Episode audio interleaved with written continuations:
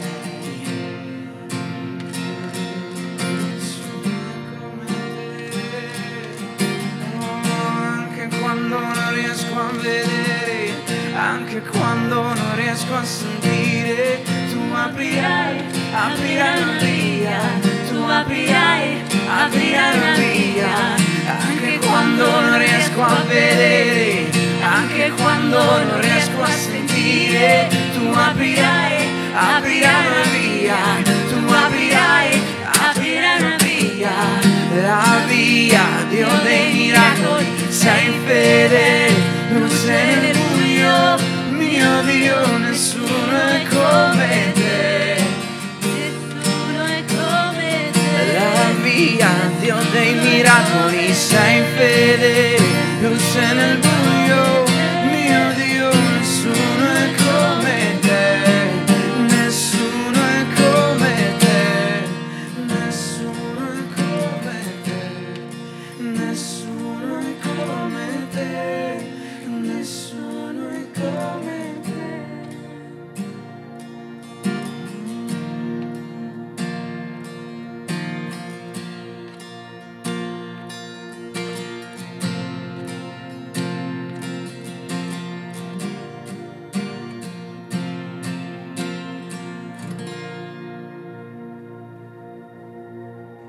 Sei fedele, luce nel buio, nessuno è come te. Quanto è bello ricordare che il nostro Dio è buono, è grande ed è qui con noi. Continuiamo ad incontrarci ancora in modalità virtuale, ma comunque vicini. Ecco i saluti di alcuni di noi. Buongiorno Chiesa, Buongiorno a tutti. in questo momento di, di ritorno alla quotidianità eh, ognuno di noi è chiamato a dover affrontare delle sfide e la mia in questo momento è il lavoro. Non tanto la ricerca quanto l'attesa. È difficile non cadere nello sconforto, incoraggiarsi, però mm, sono grata perché ho ricevuto la più grande squadra di incoraggiamento che siete voi Vorrei condividere con voi una grande verità. Ciò che si produce in noi durante l'attesa, se riposta nel Signore, è sempre più importante di ciò che stiamo aspettando. Vi mando un abbraccio grande, un bacione e spero di, di vedervi presto. Noi siamo molto felici perché grazie al cielo sembra che la vita sta tornando alla normalità. Fare tutte le cose che facevamo prima, anche se in realtà questa quarantena per noi è stata un po' diversa. Diversa, infatti io ho continuato a lavorare, ma grazie a Dio faccio un tipo di lavoro che mi permette di aiutare la comunità. E è stata questa la mia prima sfida, perché quando lui ogni mattina eh, usciva per andare a lavorare, a me mi prendeva la paura e l'ansia, il timore di qualche contagio. In questo periodo quello che ci ha aiutato di più è stata la parola di Dio. I culti domenicali, i gruppi nelle case ci hanno aiutato ad andare avanti. Noi non vediamo l'ora di stare di nuovo insieme a tutti voi, di abbracciarvi nuovamente. Grazie cari, che bello vedere i vostri visi e sentire le vostre voci. Io oggi io sono entusiasta perché il sole brilla, perché l'Italia sta riuscendo a ripartire sempre di più e perché fra due settimane torneremo ad adorare il Signore insieme. Riprenderemo il 21 giugno gli incontri domenicali al Teatro delle Muse e io non vedo l'ora di rivedervi e salutarvi con la giusta distanza, ma con tanto affetto. Prenderemo le giuste precauzioni, i guanti, le mascherine, la distanza. In verità riprenderemo i nostri culti quasi un mese dopo tante altre chiese che sono tornate ad incontrarsi il 24 maggio. Riconosco che i culti online hanno funzionato bene e ringraziamo Dio per questo. È stato molto bello vivere questo insieme in questo modo. Dall'altra parte, riconosco anche che non dover uscire di casa per andare in chiesa oh, è stato abbastanza comodo. Ci ha privato di parte della dinamica comunitaria e anche dello spirito di servizio e sacrificio che viviamo insieme e può aver nutrito in noi una vena consumistica e individualista, forse. Ma ora Dio ci chiama a lasciare la nostra comodità e a superare la paura e la pigrizia con la fede, a tra- trasmettere vita ad altri, a servire gli uni gli altri, a fare dei sacrifici. Per tutto c'è il suo tempo, dice l'Ecclesiaste, tempo per chiudersi in casa e ora tempo per rialzarsi, ripartire e rincontrarsi. Settimana scorsa Mila ha paragonato l'attesa a una corda e una clessidra. Questa settimana mi è venuta in mente un'altra cosa, gli occhiali. Gli occhiali ci aiutano a vedere, mettono le cose a fuoco. Li ho pensati perché in questi giorni ho scambiato dei messaggi con alcune persone della Chiesa che mi hanno molto incoraggiato. Erano così profondi questi messaggi che ho chiesto a queste persone se mi davano il permesso di condividere qualcosa di ciò che hanno trasmesso e sono state molto gentili a darmelo. La prima persona mi ha chiesto se potevo pregare per una circostanza difficile che stava attraversando. Ho detto certo e qualche, dopo, qualche giorno dopo le ho scritto come va. Mi ha risposto questo. Le circostanze non sono cambiate, ma è cambiato il mio approccio. Sono cambiati gli occhiali con cui vedo quello che mi succede. Mi sento molto sostenuta, non mi sento sola e questo è importantissimo. Ieri mattina avevo il cuore trasformato in pace. Il perdono e la pace sono la mia strada. Non è bello. Questo è un passo da gigante. Anche se le circostanze non cambiano, possiamo cambiare il modo in cui le vediamo. Possiamo guardare ciò che viviamo dalla prospettiva di Dio e acquisire un maggior senso di prospettiva, forza, speranza e tenacia. Eh? Poi ho ricevuto un audio di un'altra persona della Chiesa. Guarda che bello, leggo un po' di quello che mi ha detto. In queste incertezze sto trovando delle certezze. Da un momento di caos e confusione, dolore, disperazione quando ho deciso a fine marzo di abbandonarmi alla chiamata del Signore, che mi stava chiamando da tanto tempo a essere maggiormente in comunione con Lui, mi sono arrivati tanti doni, tanti doni, doni di fede, maggiore fede, intimità con Lui. Soprattutto ora mi sento figlia. Questo è il momento in cui, in cui sto potenziando questa mia fase di maggiore vicinanza al Padre. Questo è quello che desideravo nel profondo, questa mia ricerca, disperazione, era perché non mollavo, non mollavo i vecchi vestiti. E come è stato fatto il figlio prodigo, il padre ti mette i vestiti più belli. Ora senti che ho i vestiti della fede e della fiducia. Ringrazio anche la famiglia che da sempre desideravo e che ora mi farà fare una rinascita veramente meravigliosa. Ho ricevuto questo audio e, e che mi ha commosso, è stato molto bello sentirlo. Dimostra tanta trasformazione, superamento, fede, poter sentirci figli, figli. Guardare a tutto ciò che abbiamo vissuto e sentirci nelle braccia del Padre. So che tanti di noi stiamo facendo qualcosa di simile in questa fase, stiamo superando delle sfide, stiamo aggrappandoci al Padre, trovando una nuova vita in Cristo. E il mio incoraggiamento oggi è continuiamo così.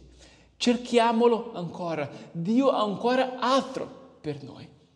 Vuole rivestirci di grinta, di gioia e di amore. Indossiamo gli occhiali della fede e troviamo riposo sicuro nelle braccia del Padre.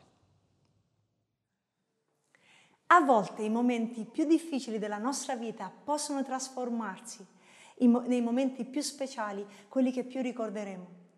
A volte i momenti in cui sentiamo di voler scappare da qualcosa che ci fa male possono diventare occasioni per un incontro speciale con Dio. È quello che vedremo nella storia di oggi, continuando la nostra serie su come ripartire bene. Vedremo la vita e l'intreccio delle vite di tre personaggi con le loro delusioni, gelosie, con le loro paure e come uno di loro diventi protagonista di un incontro speciale con Dio. Vedremo la storia di una donna, di una schiava di nome Agar. Erano già dieci anni che Abramo e Sara si trovavano a vivere nella terra in cui Dio l'aveva mandati, a Canaan. Erano passati dieci anni, ma Sara non aveva ancora avuto un figlio. Erano lì dove Dio li voleva, avevano obbedito alla sua voce, eppure Sara era rimasta ancora sterile. Come sterile sembrava la promessa che Dio aveva fatto loro di una discendenza. Sara si arrese al fatto che Dio l'avrebbe lasciata sterile, ma non si arrese all'idea di voler avere un figlio. E così, dopo dieci anni di attesa, dopo quel silenzio che sembrava un lungo silenzio da parte di Dio, Sara pensò ad un piano B per avere un figlio. Ed ecco cosa fece. Disse ad Abramo, Ecco, il Signore mi ha fatta sterile. Ti prego, vada la mia serva, forse avrò figli da lei. E Abramo diede ascolto alla voce di Sarai. Così, dopo dieci anni di residenza di Abramo nel paese di Cana, Sarai, moglie di Abramo, prese la sua serva Agar, l'egiziana, e la diede per moglie ad Abramo, suo marito. Egli andò da Agar, che rimase incinta, e quando si accorse di essere incinta, guardò la sua padrona con disprezzo. Ormai convinta che Dio l'avrebbe lasciata sterile, Sara pensò ad una soluzione per, una, per, avere un figlio che necessariamente doveva coinvolgere Abramo. In altre parole suonava così. Io ti do la mia serva, tu dammi un figlio da lei. Forse per l'insistenza di Sara o forse anche per i dubbi stessi che erano nel cuore di Abramo, questi si lasciò convincere da sua moglie e prese la sua serva di cui sappiamo tre cose, che era egiziana. Con buona probabilità il faraone l'aveva data a Sara ad Abramo nel tempo in cui loro soggiornarono in Egitto. Sappiamo che era la serva di Sara, come era consuetudine del tempo, quando una donna riceveva come parte della sua proprietà anche le serve, che significava che anche i figli delle serve sarebbero stati considerati come figli suoi. Per questo capiamo perché Sara dà Agar ad Abramo. E infine sappiamo il suo nome, Agar, che è forse il nome che Sara ed Abramo le diedero quando entrò a far parte della loro famiglia. Un nome che significa visitatore, straniero, così l'avevano chiamata. La crisi di fede che Sara ed Abramo stavano vivendo dopo dieci anni di attesa culminò nella decisione di interrompere quell'attesa e di mettere al mondo un figlio secondo un piano tutto loro. È così che compare sulla scena Agar, che altrimenti con buona probabilità non avremmo incontrato. Il suo compito era quello di obbedire alla sua padrona, di unirsi ad Abramo come concubina perché non avrebbe ricevuto gli stessi diritti di una moglie, di mettere al mondo un figlio che poi non sarebbe stato il suo. In altre parole, Agar non sembrava avere una grande voce in capitolo. E forse anche per questa ragione iniziò a guardare Sara con disprezzo quando si rese conto che era rimasta incinta. Chissà se in qualche modo questa fu per lei un'occasione per ribaltare le cose. Lei che era schiava, chiamata straniera, ora in qualche modo era legata ad Abramo, era incinta di lui e probabilmente pensò che era il suo modo per riscattarsi per poter guardare questa volta lei dall'alto verso il basso, la sua padrona. È così che il piano B che Sara ed Abramo avevano messo in campo inizia a cedere. Anziché ricevere quello che tanto desiderava, Sara iniziò anche ad avere il timore di perdere l'amore di suo marito quando si rese conto che Agar si comportava nei suoi riguardi come una rivale e la sua gelosia e la sua rabbia fu così tanta nei confronti di Abramo che lo incolpò come se per colpa sua Agar avesse quel comportamento. Quando Abramo capì che l'atmosfera era diventata incandescente, evitò ogni forma di coinvolgimento e disse a Sara, ecco, la tua serva è in tuo potere, falle ciò che vuoi.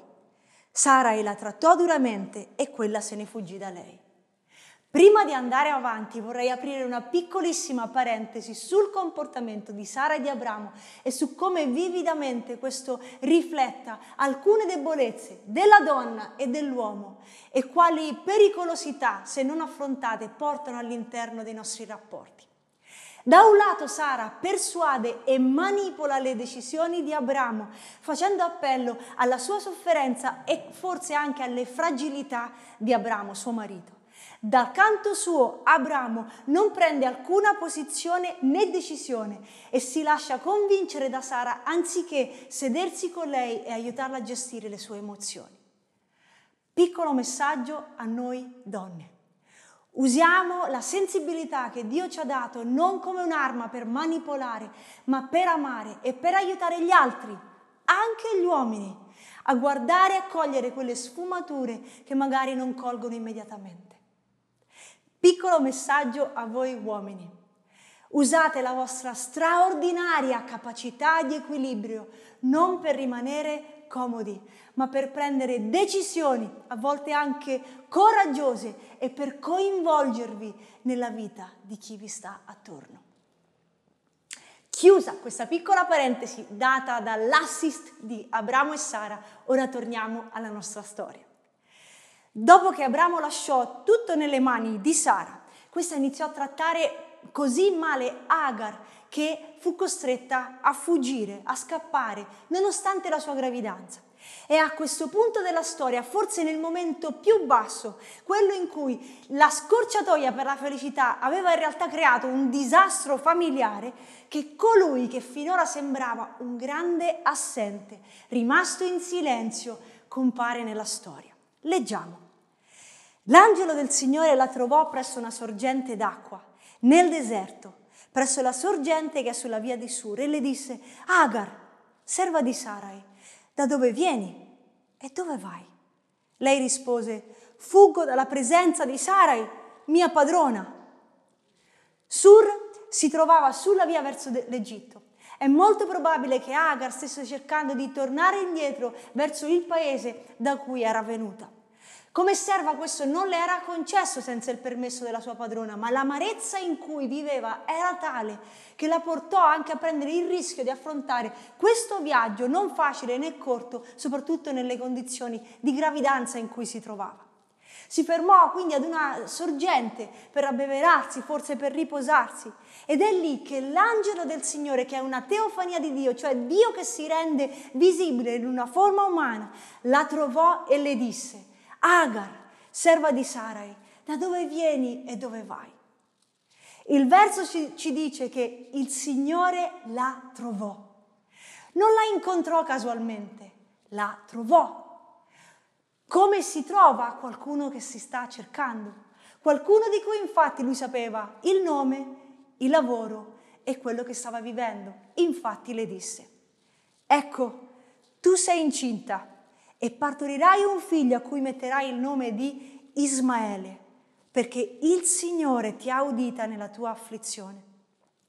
Colui che le parlò e che le stava parlando non soltanto sapeva il suo nome o che era la serva di Sara, ma sapeva anche che era incinta e come solo Dio poteva fare, sapeva anche che quello che aveva in grembo era un figlio maschio, a cui lui, cioè Dio stesso, non Abramo, né Sara decise di dare il nome Ismaele, che significa in ebraico Dio ascolta. Infatti Dio le disse, lo chiamerai Ismaele perché il Signore ha udito la tua afflizione.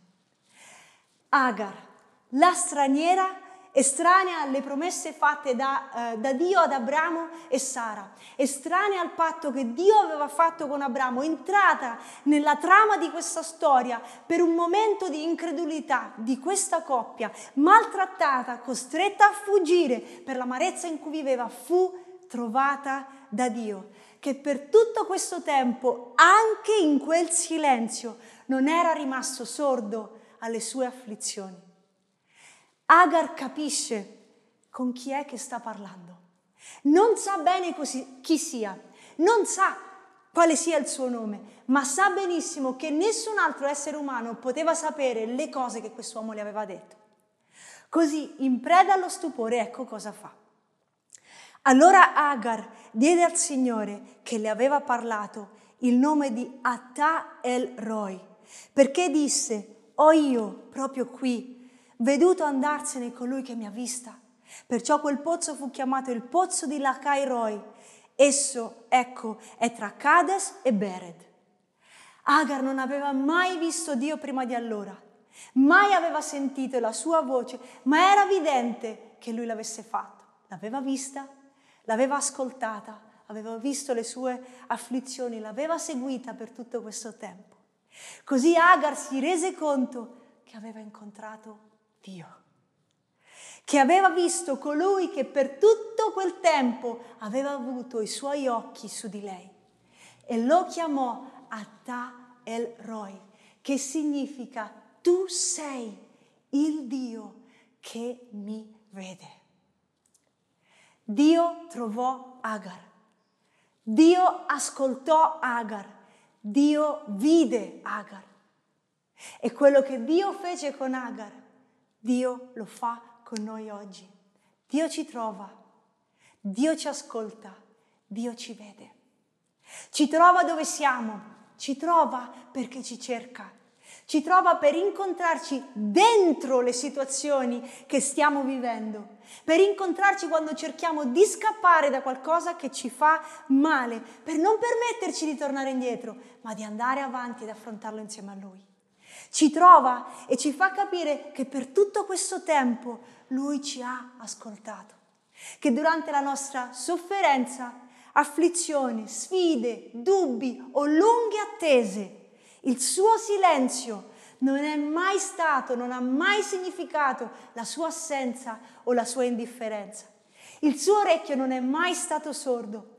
Ogni afflizione, ogni dubbio, ogni preghiera, lui l'ha ascoltata. E quando ci trova e la sua voce ci parla, i nostri occhi si aprono e ci rendiamo conto che per tutto questo tempo anche i suoi occhi erano su di noi, che noi non, gli eravamo invisibili e che lui è veramente, in un modo nuovo, in un modo fresco, colui che ci vede. Quale situazione stai vivendo che ti sta facendo pensare che Dio non ti vede? Quale lunga attesa o quale dolore ti sta facendo pensare che Dio non ti ascolta? Da cosa stai scappando? O da cosa vorresti scappare? Presso quale pozzo ti sei fermato o ti sei fermata? Dov'è che ti sei fermato? Anche i momenti più difficili possono diventare grandi occasioni di incontro con Dio. Agar avrebbe avuto una testimonianza per tutto il resto della sua vita di quell'incontro che la cambiò e la fece tornare diversa da come era stata incontrata. Da quel momento di difficoltà Agar portò nella sua vita una testimonianza vivente fatta di due nomi che avrebbe continuato a pronunciare per tutta la sua vita. Ismaele con cui avrebbe chiamato ogni giorno suo figlio, che significa Dio ascolta, Ismaele, Dio ascolta e l'altra ogni volta che si sarebbe rivolta a Dio in preghiera lo avrebbe chiamato a Tael Roy, tu Signore che sei colui che mi vede, ascoltami oggi. Sono spesso i nostri momenti più duri quelli che si trasformano nei momenti più preziosi con Dio. La storia di Agar è la storia di come Dio ci incontri intimamente e di come ci voglia rassicurare oggi che anche in un apparente silenzio, anche in un tempo di afflizione o in un tempo di attesa, Lui è con noi, i Suoi occhi sono su di noi. Ma è anche la storia con cui vediamo come gli occhi di Dio siano aperti sugli agar della nostra società. È la storia con cui vediamo come Dio non vuole rendersi complice dell'ingiustizia.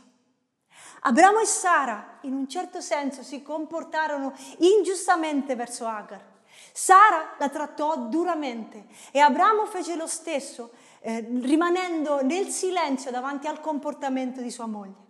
Dio va in contrasto con questo atteggiamento, incontrando Agar e lasciandole una testimonianza visibile di quell'incontro, che sarebbe stato anche un messaggio per Abramo e per Sara dando lui stesso, Dio, il nome al figlio che Agar avrebbe avuto, togliendo quindi questa prerogativa tanto ad Abramo quanto a Sara.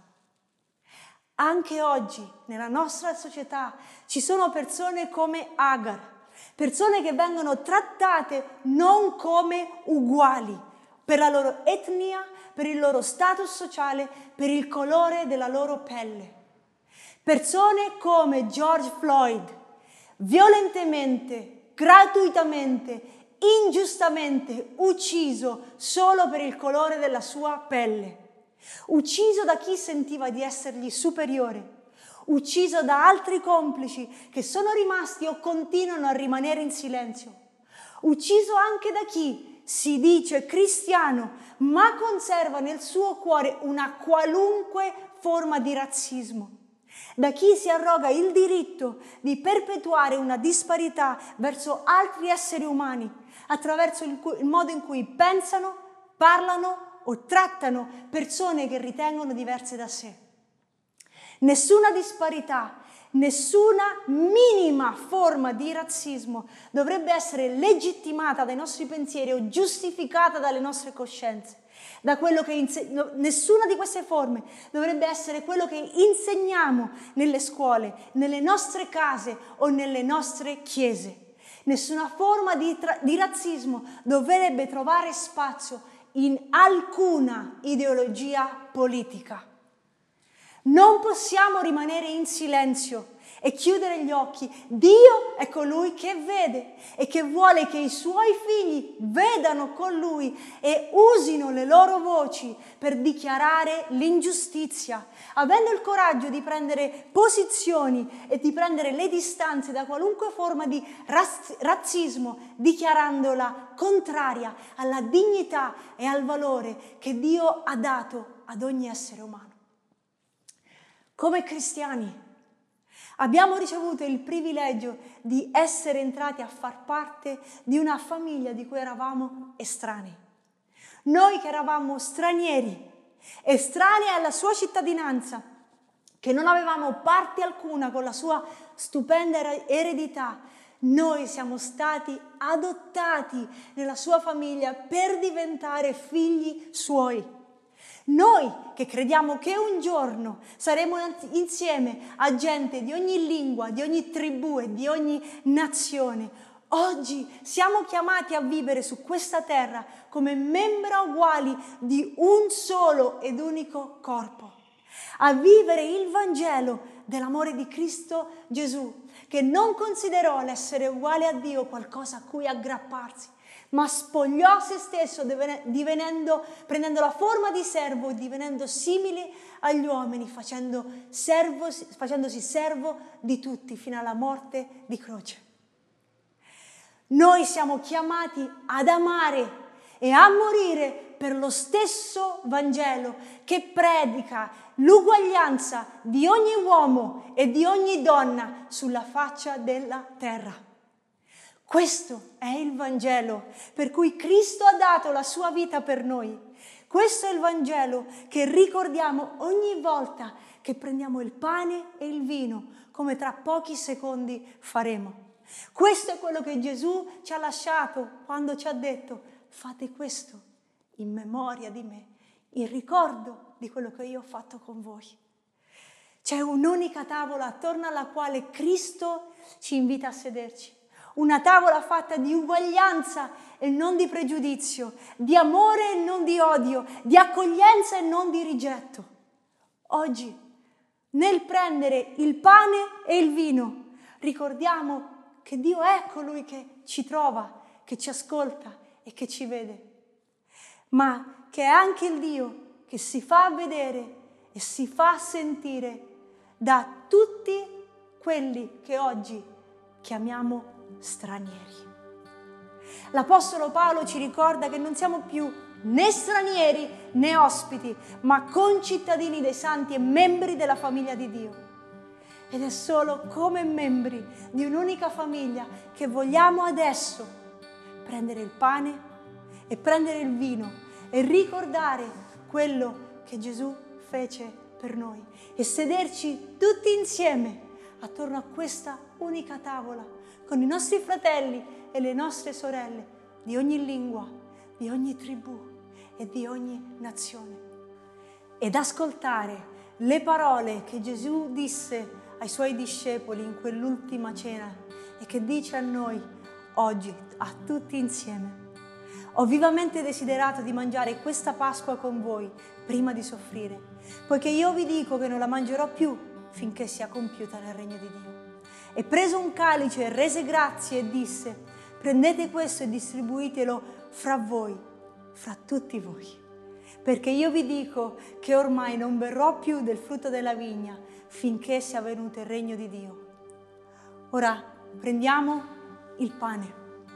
Poi prese del pane e dopo aver reso grazie, lo spezzò e lo diede loro dicendo, questo è il mio corpo che è dato per voi, per ognuno di voi. Fate questo in memoria di me. Prendiamo il pane.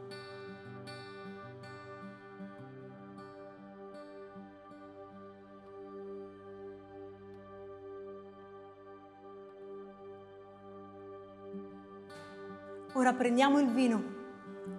Allo stesso modo, dopo aver cenato, diede loro il calice dicendo, questo calice è il nuovo patto nel mio sangue che è versato per voi, per ognuno di voi. Prendiamo il vino.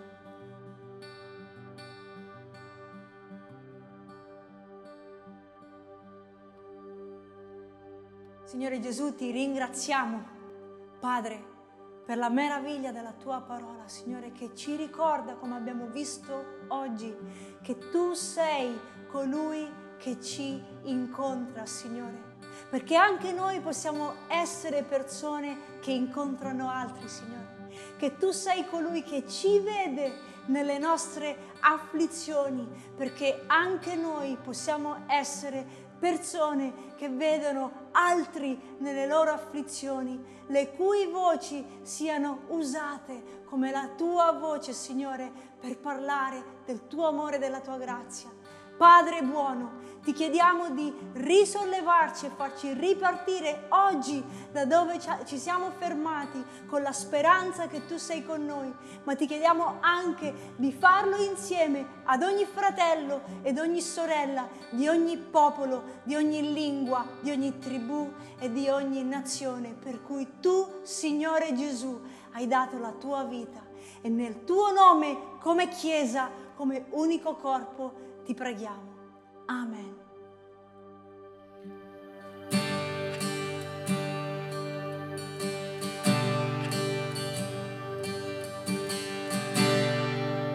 Il mio dolore, ciò che fa male, lascio nelle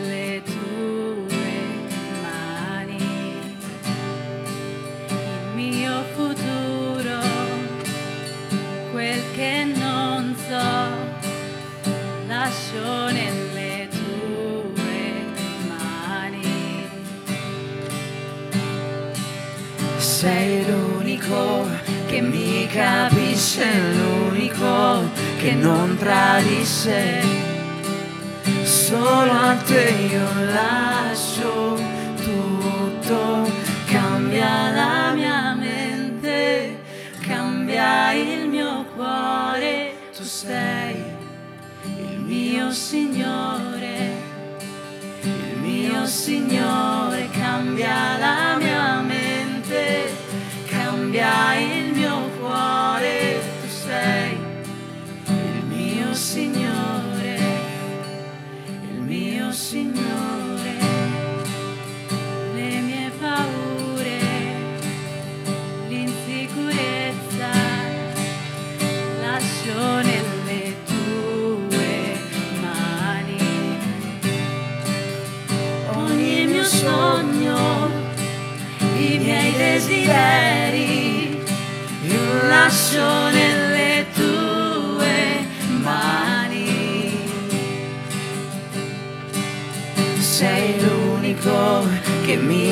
mi capisce, l'unico che non tradisce.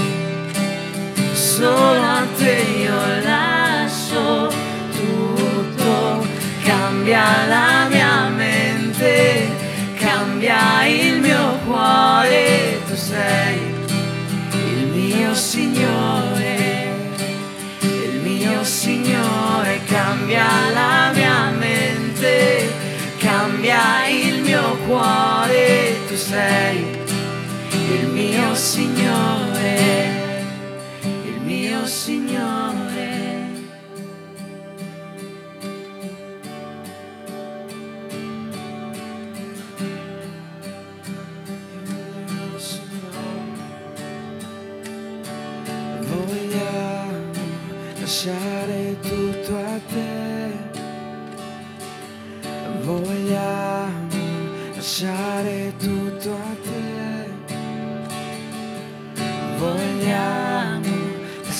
dare tutto a te, prendi tutto.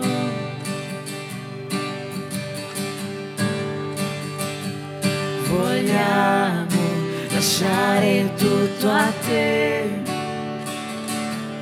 vogliamo lasciare tutto a te, vogliamo lasciare tutto a te.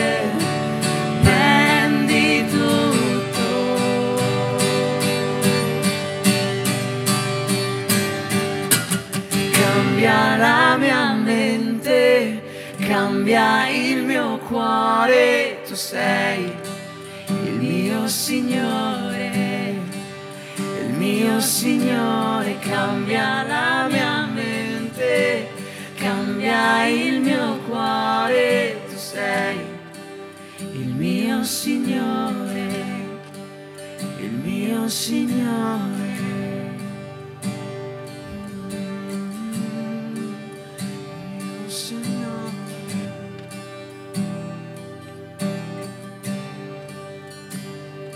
Cambia la mia mente, Signore.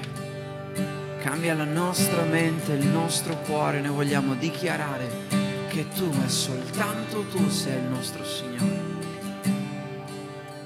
Continuiamo a lodare Dio. Adoriamolo per chi Lui è, per quello che fa per noi. Un Dio che vede, un Dio che ci ascolta.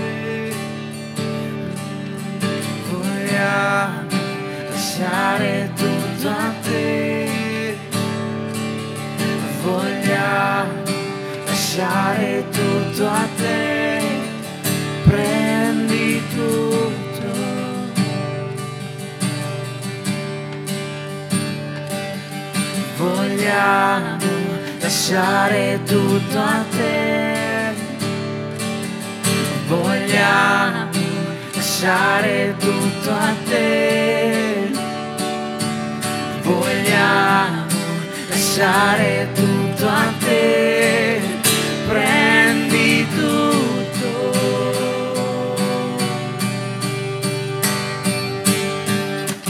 Cambia la mia mente, cambia il mio cuore, tu sei il mio Signore,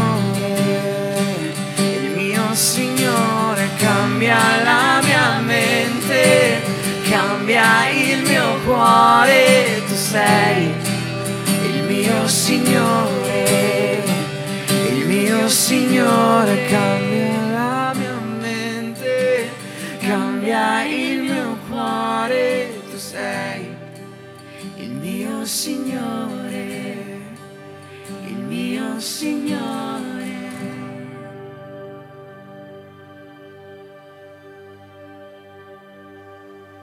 Leggiamo da Malachia capitolo 3. Portate tutte le decime alla casa del tesoro, perché ci sia cibo nella mia casa. Poi mettetemi alla prova in questo, dice il Signore. Vedrete se io non vi aprirò le cataratte del cielo e non riverserò su di voi tanta benedizione che non vi sia più dove riporla. Per amor vostro io minaccerò l'insetto divoratore affinché esso non distrugga più i frutti del vostro suolo. La vostra vigna non sarà più infruttuosa nella campagna. Tutte le nazioni vi proclameranno beati, perché sarete un paese di delizie. Quanto è preziosa la generosità del cristiano. Essa non sfugge allo sguardo di Dio, anzi, speciali promesse si realizzano nella nostra vita quando decidiamo di donare. In questo passo Dio ci dice che quando porteremo le nostre offerte e le nostre decime presso la sua casa, Egli farà tre cose. Prima cosa, Egli aprirà le finestre del cielo e verserà sulla nostra vita una benedizione talmente grande che non ci sarà spazio a sufficienza dove riporla. Seconda cosa, Dio ci promette che sgriderà il divoratore, cioè Egli proteggerà le nostre finanze, il nostro lavoro, il frutto del nostro impegno, da tutto ciò che vuole distruggerlo. E terza cosa, Dio ci dice che le nazioni ci chiameranno beati. Non verremo benedetti soltanto noi, ma anche la nostra Chiesa, la nostra comunità, la città nella quale viviamo. In questa mattina vogliamo portare le nostre offerte e le nostre decime presso la casa di Dio confidando nel fatto che Egli non è debitore con nessuno e che una triplice benedizione verrà riversata sulla nostra vita. Come ogni domenica possiamo effettuare le nostre offerte cliccando sul link che è presente nella descrizione di questo video. Quindi anche oggi, cari, vogliamo donare con un cuore grato e pieno di fiducia, perché Dio è degno della nostra fiducia e tutti coloro che decidono di confidare in Lui non verranno delusi. Dio ci benedica.